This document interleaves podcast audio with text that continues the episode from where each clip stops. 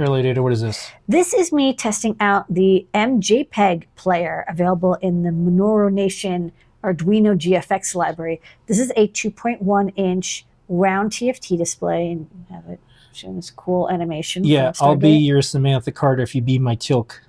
I don't know what that means, but that sounds romantic. There was a good episode where they make a, a very small Stargate, yeah. and don't know. um, and this could be a pocket Stargate. Ooh, how cool. I don't know what you'd transport to another planet, but it wouldn't be all of you. all my Arduino code. Yeah. Uh, so this is being driven by an E ESP32S3 and a oh, that's a dial. Nice dial. And this is a parallel TFT. So this is um, 16, sorry, 18-bit color. Sorry, it's an 8-bit color display being driven with 16-bit color, and then the MJPEGs are stored on this um, SPI micro SD card.